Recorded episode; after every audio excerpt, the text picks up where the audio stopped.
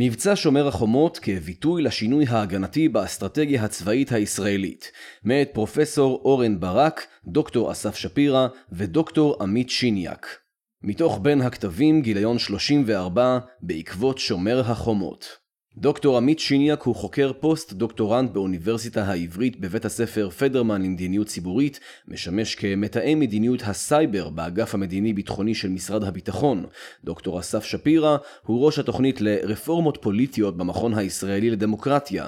פרופסור אורן ברק מלמד במחלקה למדע המדינה באוניברסיטה העברית בירושלים, בה הוא מופקד על הקתדרה על שם מוריס הקסטר ליחסים בינלאומיים, לימודי המזרח התיכון. צה"ל הוא צבא הגנה ביהודו, אך יוזם והתקפי באופיו, וניצחון כל מהותו. ציטוט של רב אלוף אביב כוכבי, מתוך פקודת יום של הרמטכ"ל בסיום מבצע שומר החומות, 24 במאי 2021. מבוא ההכשרה הצבאית של קצינים בצה"ל ובצבאות נוספים בעולם כוללת בדרך כלל את כתביו והגותו של התיאורדיקן הצבאי קרל פון קלאוזוויץ. קלאוזוויץ טבע את האמרה הידועה לפיה המלחמה אינה אלא המשך המדיניות באמצעים אחרים. ואולם ראוי לשאול אם טענה זו עדיין תקפה, לאור העובדה כי מלחמות במובנן הקלאסי, צבא סדיר הנלחם נגד צבא סדיר, נמצאות בדעיכה מזה זמן רב, וכאשר צבאות של מדינות מערביות ולא מערביות, ובכלל זה צה"ל, מתמודדים בעיקר מול שחקנים לא מדינתיים אלימים בעימותים מוגבלים, אשר מטשטשים תדיר את הגבול בין מדיניות ומלחמה. עימות מוגבל כזה הוא מבצע שומר החומות שהתחולל בין ישראל לתנועת חמאס ב-2021. העימות פרץ ב-10 במאי בין השאר על רקע המחאה של תושבי שייח' ג'ראח הפלסטינים על כוונה לפנותם מבתיהם. תסיסה פוליטית ודתית בירושלים במהלך חודש הרמדאן, ומהומות שהתחוללו בעיר בין ערבים ויהודים, אשר התפשטו לערים מעורבות נוספות בארץ. במהלך המבצע עד כניסת הפסקת האש לתוקפה ב-21 במאי, ירה חמאס 4,360 רקטות ופצצות מרגמה לעבר שטחה של מדינת ישראל, ובתגובה תקף צה"ל כ-6,500 מטרות בשטח רצועת עזה. בישראל נהרגו שמונה אזרחים ישראלים ושלושה אזרחים. זרים, ובעזה נהרגו מאות פעילי חמאס ואזרחים. בסיומו של המבצע הכריז ראש הממשלה בנימין נתניהו כי כשיצאנו יחד למבצע הגדרתי את היד המרכזי שלו להנחית מכה קשה על ארגוני הטרור, לפגוע ביכולותיהם ולהשיב את השקט תוך ביסוס ההרתעה. אולם פרשנים וחוקרים רבים טענו שפעילותו של צה"ל במהלך המבצע לא הובילה למימוש יעד זה, וכי זו דוגמה נוספת להיעדר מוכנות מצד ישראל לבצע מהלך צבאי קרקעי משמעותי, התמרון, הנדרש בראייתם כדי להתמודד עם האיומים החיצוניים על ביטחונם. במאמר זה ברצוננו לחרוג מן הדיון הרגיל בישראל הנסוב סביב שאלת העדיפות של שימוש בכוח אווירי או יבשתי במהלך העימות המוגבל מול שחקן לא מדינתי אלים, בדרך כלל תנועת חמאס ברצועת עזה או ארגון חיזבאללה בלבנון, ולהציג נקודת מבט שונה על מבצע שומר החומות ועל הקשרו הרחב יותר. לתפיסתנו, עימות זה מהווה עדות נוספת לשינוי יסודי ועמוק שחל באסטרטגיה הצבאית הישראלית בעשורים האחרונים, מכזו ששמה דגש על התקפה לכזו שיש בה דגש חזק על הגנה. על שינוי זה הרחבנו במאמר נוסף, אשר ראה אור לאחרונה ובו ניתחנו את השינויים באסטרטגיה הצבאית של ישראל מראשית שנות התשעים של המאה הקודמת ועד ימינו. במאמר הנוכחי נציג תחילה את עיקרי המחקר שביצענו, ולאחר מכן נדגים את הדברים תוך התייחסות לעימות האחרון, לפי שעה, בין ישראל לחמאס. הטענה העיקרית שלנו היא כי אף שלישראל יש גם כיום אסטרטגיה צבאית היברידית המשלבת מרכיבים הגנתיים והתקפיים, הרי שמאז שנות התשעים התחזקו המרכיבים ההגנתיים ונחלשו המרכיבים ההתקפיים שהיו דומיננטיים יותר בעבר. שינוי זה באסטרטגיה הצבאית של ישראל הוא בעל אופי לא פורמלי, הדרגתי, ונוצר בעקבות שורה ארוכה של פתרונות נקודתיים, לעיתים קרובות מאולתרים, לאתגרים ביטחוניים ספציפיים, כלומר כיבוי שרפות. הרציונל שמאחורי שינוי זה הוא ההכרה של מפקדי הצבא ומקבלי ההחלטות בדרג המדיני באי יכולתם להוביל לשינוי מהותי במצבה הביטחוני של ישראל באמצעים צבאיים בלבד, או לחילופין, ההכרה בכך שאין לגיטימציה ציבורית לשלם את המחיר הנדרש לצורך שינוי גאו-אסטרטגי שכזה, במציאות ביטחונית שהיא אומנם מאתגרת, אך שאינה מהווה סיכון קיומי כבעבר. לדעתנו, לממצא זה עשוי להיות תוקף מעבר למקרה הישראלי, משום שהוא עשוי ללמד על תהליכים דומים הנובעים מהקושי של צבאות מודרניים בכלל בהתמודדות עם איומי ביטחון עכשוויים שאינם מלחמות בין מדינות. השינוי באסטרטגיה הצבאית של ישראל. בשנים הראשונות לעצמאותה, ובמידה רבה גם לפני כן, בתקופת היישוב, אימצה ישראל תפיסה שלפיה יוזמה עדיפה על פני הגנה פסיבית מפני אויב, ובהתאמה, אסטרטגיה צבאית בעלת מרכיב התקפי מובהק. הרעיון היה שישראל, שהיא מדינה קטנה בשטח ובאוכלוסייה ביחס לשכנותיה, לא תוכל להמתין עד שתותקף, אלא עליה לנקוט מתקפה מקדימה כדי להעביר את המלחמה לשטח האויב, לכן פיתחה ישראל צבא בעל דגש על מודיעין, כדי שיספק התראה, וחיל אוויר, שריון וקומנדו, כדי שיוכלו לסכל איומים ביטחוניים בעודם באיבם. פתרון זה היה יעיל, זול וגם מוצלח, כפי שהודגם במלחמות ב-1956 וב-1967 ובמבצעים שונים. כפי שהראינו במאמרנו האחרון, בעשורים האחרונים ובפרט מאז מלחמת המפרץ ב-1991, חל שינוי מהותי באסטרטגיה צבאית זו.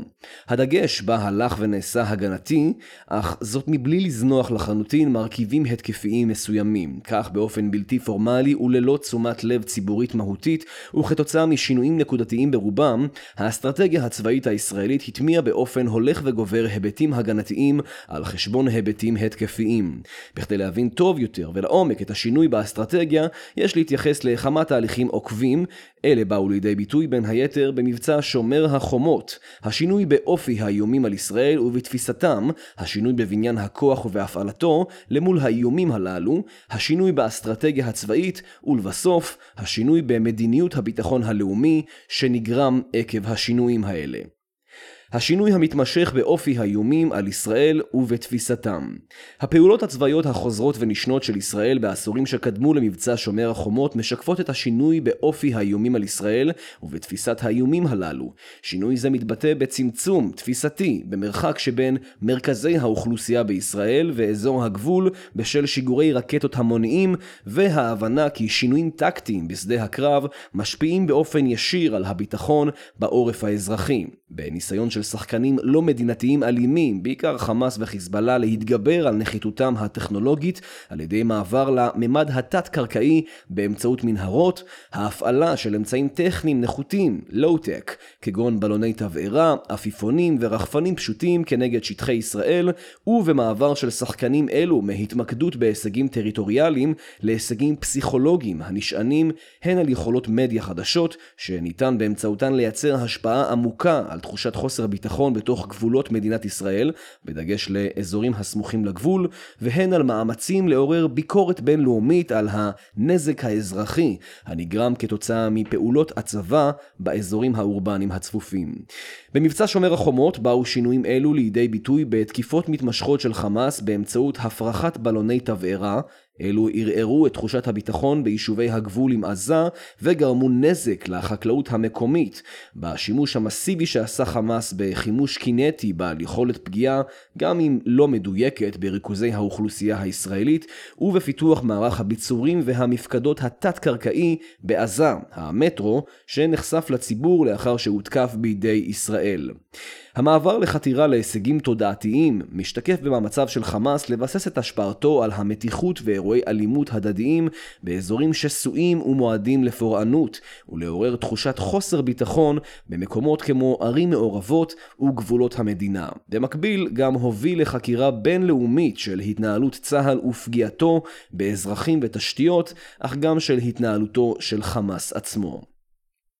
השינוי בבניין הכוח והפעלתו השינויים באיום ובתפיסת האיום על ישראל הובילו להכרה גוברת במגבלות הפעולה של הצבא ולצורך בשינויי בתהליכי בניין הכוח ופיתוח אמצעי הלחימה שלו. ניתן לחלק שינויים אלו לארבעה היבטים מרכזיים שהשילוב ביניהם יצר שינוי במאזן בין הגנה להתקפה באסטרטגיה הצבאית ההיברידית של ישראל. ראשית, המעבר מהרתעה פעילה להגברת הדגש על הגנת העורף האזרחי ושיפור יכולות התקיפה המדויקת מרחוק. שנית, מעבר מדגש על העברת הלחימה לשטח האויב לדגש על הגנת הגבולות, גם באמצעות חיזוקם וביצורם. שלישית, מעבר מפעולות צבאיות רחבות היקף שנועדו לשנות ולשפר את מעמדה האסטרטגי של מדינת ישראל באמצעים צבאיים למוכנות לסבבי לחימה קצרים ובעלי מטרות מוגבלות. ולבסוף, מעבר מחיסול הטרור, גם אם כמטרה רטורית, למאבק בטרור, כחלק מתפיסה נרחבת יותר של ניהול הסכסוך, בניגוד לניסיון ליישוב הסכסוך. התוצאה המצטברת של השינויים האלה היא המעבר מניסיונות מיגור האיום הביטחוני בכוח, להתמקדות במהלכים מוגבלים שמטרתם צמצום הקטלניות של היריב ופתרון בעיות ביטחוניות מיידיות. זאת באמצעות הגדלת התקיפות המדויקות כנגד מטרות איכות, כולל יחידים, חיסולים ממוקדים, ותשתיות טקטיות, מאגרי נשק, משגרי רקטות וכולי.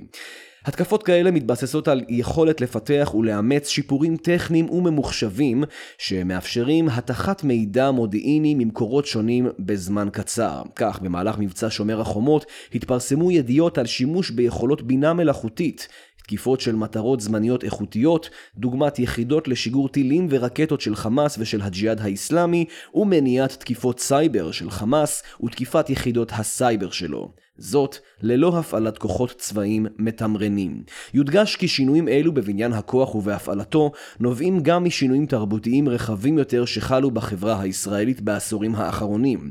ראשית, השינוי בערך המיוחס לחיי החיילים ובהגדרת יחידות שאינן בקו האש, כגון הגנה נגד טילים וסייבר, כתפקידים קרביים. שנית, אימוץ התרבות הארגונית של תעשיית ההייטק הישראלי, הנותנת עדיפות לפתרונות חדשניים מהירים ואינטואיטיביים טכנולוגיים המבוססים על יכולות טכנולוגיות. שלישית, שחיקת האתוס של הסתמכות עצמית בשל הצורך הגובר בחימוש מתקדם אמריקני ויכולות מעצמתיות, דוגמת לווייני גילוי שיגור טילים בליסטיים.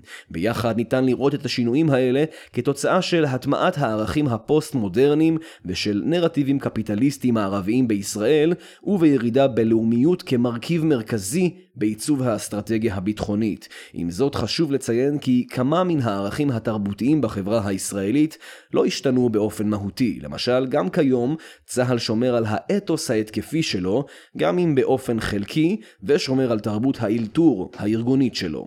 במהלך מבצע שומר החומות באו כל העקרונות האלה לידי ביטוי בכך שהמערכה התקיימה ללא הפעלת כוחות קרקע מתמרנים, תוך שימוש בירי מנגד על ידי שני הצדדים, ובניסיון מתמשך לתרגם פעולות אלו להישגים סמליים, מה שמכונה לעיתים תמונת ניצחון, למול הציבור המקומי והבינלאומי. דוגמה בולטת לכך שזכתה לתהודה רבה יחסית בתקשורת הישראלית והבינלאומית, היא תקיפה אווירית מסיבית של המערך התת-קרקעי של חמאס, המטרו, לאחר מבצע הונאה, במהלכו דימה צה"ל שהוא מתכנן להכניס כוחות קרקעיים, מבצע הונאה שנועד להעצים את אבדות חמאס בעת התקיפה האווירית.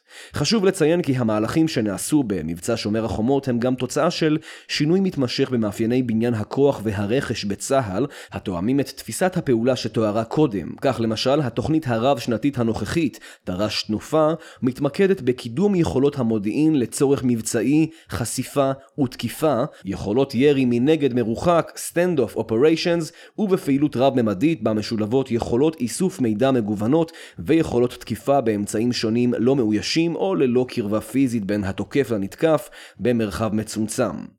זאת בניגוד לבניין הכוח בעבר, שנועד קודם כל להשגת שליטה פיזית על שטחים באזורים שנתפסו כמאיימים, למשל חצי האי סיני, הגדה המערבית, רצועת עזה, הגולן ודרום לבנון, ולטיהור אזורים אלו מאיומים. השינוי באסטרטגיה הצבאית השינוי הנ"ל באסטרטגיה הצבאית הישראלית בא לידי ביטוי בהתנהלות של ישראל ושל צבאה, צה"ל, מול שחקנים לא מדינתיים אלימים, ובראש ובראשונה תנועת חמאס ברצועת עזה וארגון חיזבאללה בלבנון. מאז נסיגת ישראל מרצועת עזה בשנת 2005 והשתלטות חמאס עליה, היחסים בין ישראל שהטילה מצור על הרצועה לבין חמאס ופלגים פלסטינים אחרים, במיוחד הג'יהאד האיסלאמי, מתאפיינים בחיכוך מתמיד. מצב זה הביא למספר סבבי לחימה שכללו פעולות אוויריות וקרקעיות של צה"ל מחד, וירי רקטות וטילים מצד חמאס נגד ישראל מאידך. סבבים קודמים שכאלה התרחשו בשנים 2008-2009, מבצע עופרת יצוקה, 2012 מבצע עמוד ענן, 2014 מבצע צוק איתן, ולאחרונה גם במבצע שומר החומות. יצוין בהקשר זה כי המונח סבב לחימה אומנם מזכיר את המונח סיבוב שני שהיה נפוץ בעשורים הראשונים לאחר קום המדינה, אך שונה ממנו הן סמנטית, סבב לחימה במקום סיבוב, והן מהותית, בעוד שהסיבוב השני מייצג עימות מרכזי בין מדינות, כלומר מלחמה שעלול לגרור הפסדים חומריים ואנושיים ובעל השפעה אסטרטגית פוליטית. סבבי לחימה הם עימותים צבאיים קצרים, מוגבלים וחוזרים, המתחוללים בעיקר בין מדינות לבין שחקנים לא מדינתיים אלימים, המונעים בין היתר על ידי חוסר האמון של ההנהגה הישראלית ביכולתה להשיג שינוי אסטרטגי ופוליטי מהותי במצב. תפיסה זו של סבבים מתמשכים מעוגנת כיום באסטרטגיה הצבאית של צה"ל ברעיון של המערכה בין מלחמות, מב"ם. קמפיין מתמשך המאתגר ללא הרף יריבים פוטנציאליים ומפחית את יכולתם לפגוע בישראל בסבב הלחימה הבא, אך בה בעת אינו שואף להישג שינוי אסטרטגי ופוליטי יסודי מכיוון שהוא מניח שבהכרח יהיו סבבי לחימה נוספים. ההצהרות בדבר השבת השקט כיעד רשמי של מבצע שומר החומות הן ביטוי לגישה זו, וכך גם ההתמקדות בהוצאה לפועל של מבצע איכות, תקיפת המטרו שהוזכרה קודם, שמטרתו לפגוע במערך התת-קרקעי של חמאס ולהסב לו נזק ארוך טווח, אך מבלי להוציא אותו מכלל פעולה. בסיכומו של דבר, הן הרטוריקה והן המעשה מעידים על חתירה להישג שמטרתו לסיים מהר את הסבב הנוכחי, להרחיק את הסבב הבא ולצמצם את משכו ועוצמתו. השינוי במדיניות הביטחון הלאומי בניגוד לתקופות קודמות, אז ביקשה ישראל לשנות את המציאות ואת הסביבה האסטרטגית באמצעים צבאיים, בעיקר בשנים 1956, 67 ו-82, או דרך הסכמי שלום עם שכניה בשנת 1979 עם מצרים, בשנת 83 עם לבנון, ובשנות ה-90 עם הפלסטינים וסוריה, כיום מנהיגים מאמינים שאין בכוחם לעשות זאת. אמונה זו תומכת עוד יותר בהעדפת המב"ם, המערכה שבין המלחמות, שמסייעת לה להימנע ממחירים יקרים ועימותים צבאיים מקיפים באמצעות מהלכים יזומים ותגובתיים, פעולות סמויות, למשל מתקפות סייבר כנגד תשתיות של הצד השני, התקפות אוויריות כולל באמצעות רחפנים ואמצעים אחרים. אלו מהלכים התקפיים באופן המימוש שלהם, אך הם בעלי תכלית הגנתית במהותם, משום שמטרתם לצמצם ולהגביל את סבב הלחימה הבא, ולא למנוע אותו מלכתחילה. באשר למדיניות הביטחון הלאומי במובנה הרחב, מבצע שומר החומות מבטא את השינוי שחל בצורכי הביטחון של ישראל הבנויים היום על הישענות גוברת, על לגיטימציה בינלאומית ועל תמיכה בילטרלית. תרבות ההסתמכות המתפתחת מציבה בפני מנהיגי ישראל אתגרים משמעותיים. ראשית, במקרים מסוימים, למשל במהלך מבצע עמוד ענן, השתמשה ארצות הברית בתלות הישראלית באספקת תחמושת אמריקנית בחירום כדי להפעיל לחץ פוליטי על ישראל. שנית, ההתחשבות של ישראל בביקורת הבינלאומית הגוברת על פעולות צבאיות שגרמו נפגעים המוניים בקרב אזרחים, תורמת לחתירתה לשימוש באמצעי לחימה מדויקים וממוקדים עד כמה שאפשר.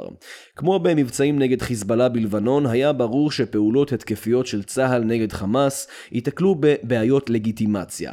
הן מבחינה פנימית, הקושי לשאת בתוצאות, נפגעים, נזק לכלכלה ועוד של פעולות כאלה, וזאת לאור השינויים התרבותיים שהוזכרו קודם, והן מבחינה בינלאומית בשל המורכבות הפוליטית, המשפטית והתפעולית של לחימה כנגד אויב המוטמע בשטח אורבני צפוף. כתוצאה מכך, המטרות שממשלת ישראל הגדירה לצה"ל במבצע שומר החומות לא היו לנטרל את יכולת הפעולה של האויב, אלא להרתיע אותו, לפגוע ביכולותיו ולמנוע עימות נוסף עמו בתקופה הקרובה. זאת בדומה ליעדים הצנועים שקבע צה"ל במבצעים כאלה בעבר. אכן צה"ל כבר אינו חותר להביס את חמאס או לכבוש את רצועת עזה, או אפילו לנטרל את יכולת הירי הרקטו שלו, ובמקום זאת הוא מנסה להחזיר את היציבות ותחושת הביטחון לציבור הישראלי. אופיו החמקמק של השינוי, לא פורמלי, הדרגתי, ופרי אלתור. ברצוננו לטעון כי השינוי שחל באסטרטגיה הצבאית הישראלית בעשורים האחרונים, ואשר מתבטא גם במבצע שומר החומות, הוא בעל אופי לא פורמלי והדרגתי, וכי הוא נוצר בעקבות שורה ארוכה של פתרונות נקודתיים, לעיתים קרובות מאולתרים, לאתגרים ביטחוניים ספציפיים שמולם ניצבו מקבלי ההחלטות בישראל, אזרחים ואנשי צבא. אמנם במסמכים שונים שפרסם צה"ל בשנים האחרונות, ובעיקרם אסטרטגיית צה"ל בשנת 2015 ו-2018, מוזכרת חשיבות ההגנה, אך היא אינה מהווה מרכיב ראשי אלא רגל רביעית, המצטרפת להתראה, להכרעה ולהרתעה. לדעתנו, האופי הלא פורמלי של השינוי בכיוון של הגנה קשור לעיגון היסטורי ותרבותי של ה... האתוס ההתקפי בצה"ל ולקושי להכריז בפומבי על מותה של האסטרטגיה הצבאית ההתקפית בעיקרה, אבל גם לתהליך השינוי עצמו. יש להבין כי אין מדובר בשינוי חד וברור או בתוצר של החלטה שהתקבלה במקום כלשהו, אלא בתוצאה מצטברת של שורה ארוכה של החלטות ופעולות הגנתיות ספציפיות, לכל הפחות הגנתיות יותר מאשר בעבר, אשר מצטרפות בסופו של יום לכדי אסטרטגיה צבאית היברידית, שבה המאזן נוטה לכיוון הגנתי. דוגמאות בולטות להחלטות כאלה הן הפתרונות ההגנתיים שמערכת הביטחון אימצה באופן עקבי עקבי ומתמשך במהלך שני העשורים האחרונים כדי להתמודד עם איומים מעזה כמו הרקטות, המנהרות והעפיפונים. במקרים אלה וגם באחרים קשה לזהות כוונה מודעת של מקבלי ההחלטות לאמץ מדיניות הגנתית יותר, הבחירה בפתרונות הגנתיים בניגוד לאופן ההתקפי שבו התמודד צה"ל בעבר עם איומים אחרים ובמיוחד פעולות התגמול והמבצעים הצבאיים הנרחבים בלבנון בשנות ה-70 וה-80 נובעת ממגוון מגוון הגורמים שפורטו לעיל, ובהם השינוי באופי ובתפיסת האיומים, שינויים תרבותיים פנימיים והשפעות בינלאומיות, ובאופן כללי ההכרה בקושי לשנות את המציאות האסטרטגית באמצעים צבאיים, רק בדיעבד ההחלטות והפעולות האלה מצטברות לכדי אסטרטגיה צבאית שאפשר לזהותה כהגנתית יותר לעומת העבר. השינוי באסטרטגיה הצבאית של ישראל בולט לעין כאשר מציבים אותו בהקשר תאורטי ומושגי רחב יותר. ראשית, אופי השינוי תואם במידה רבה את מה שמכונה בספרות המחקר בתחום המדיניות הציבורית שינוי מוסדי הדרגתי, GIC, Gradual Institutional Change. באופן ספציפי הוא תואם את מה שהוא ככל הנראה הדגם הנפוץ ביותר של שינויים מוסדיים הדרגתיים שמכונה שכוב, layering. בדגם זה, על גבי הדפוסים המוסדיים הקודמים, במקרה שלנו פעולות בעלות אופי התקפי, נוספות שכבות רבות של דפוסים מוסדיים אחרים, במקרה שלנו פעולות והחלטות עם דגש הגנתי, שבסופו של דבר משנים באופן בסיסי ועמוק את אופיו של המוסד עצמו. היתרון של דגם זה, מנקודת המבט של מחוללי השינוי ותומכיו, הוא שהוא אינו מחייב לבטל באופן רשמי את המדיניות הקודמת, במקרה זה התקפית, או לאמץ באופן רשמי מדיניות חדשה, במקרה זה הגנתית, דבר העלול ליצור התנגדות בתוך המוסד עצמו וכרוך בעלויות משמעותיות.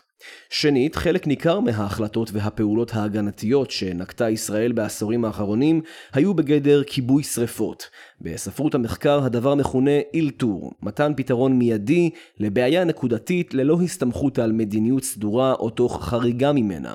ראוי להדגיש שצה"ל ומערכת הביטחון אינם ייחודיים בהיבט זה, וכי תהליכי קבלת ההחלטות בישראל באופן כללי מתאפיינים באילתור, וכן שהאילתור אף נתפס כאתוס של ממש וכאחד מדפוסי ההתנהגות של השירות הציבורי בישראל.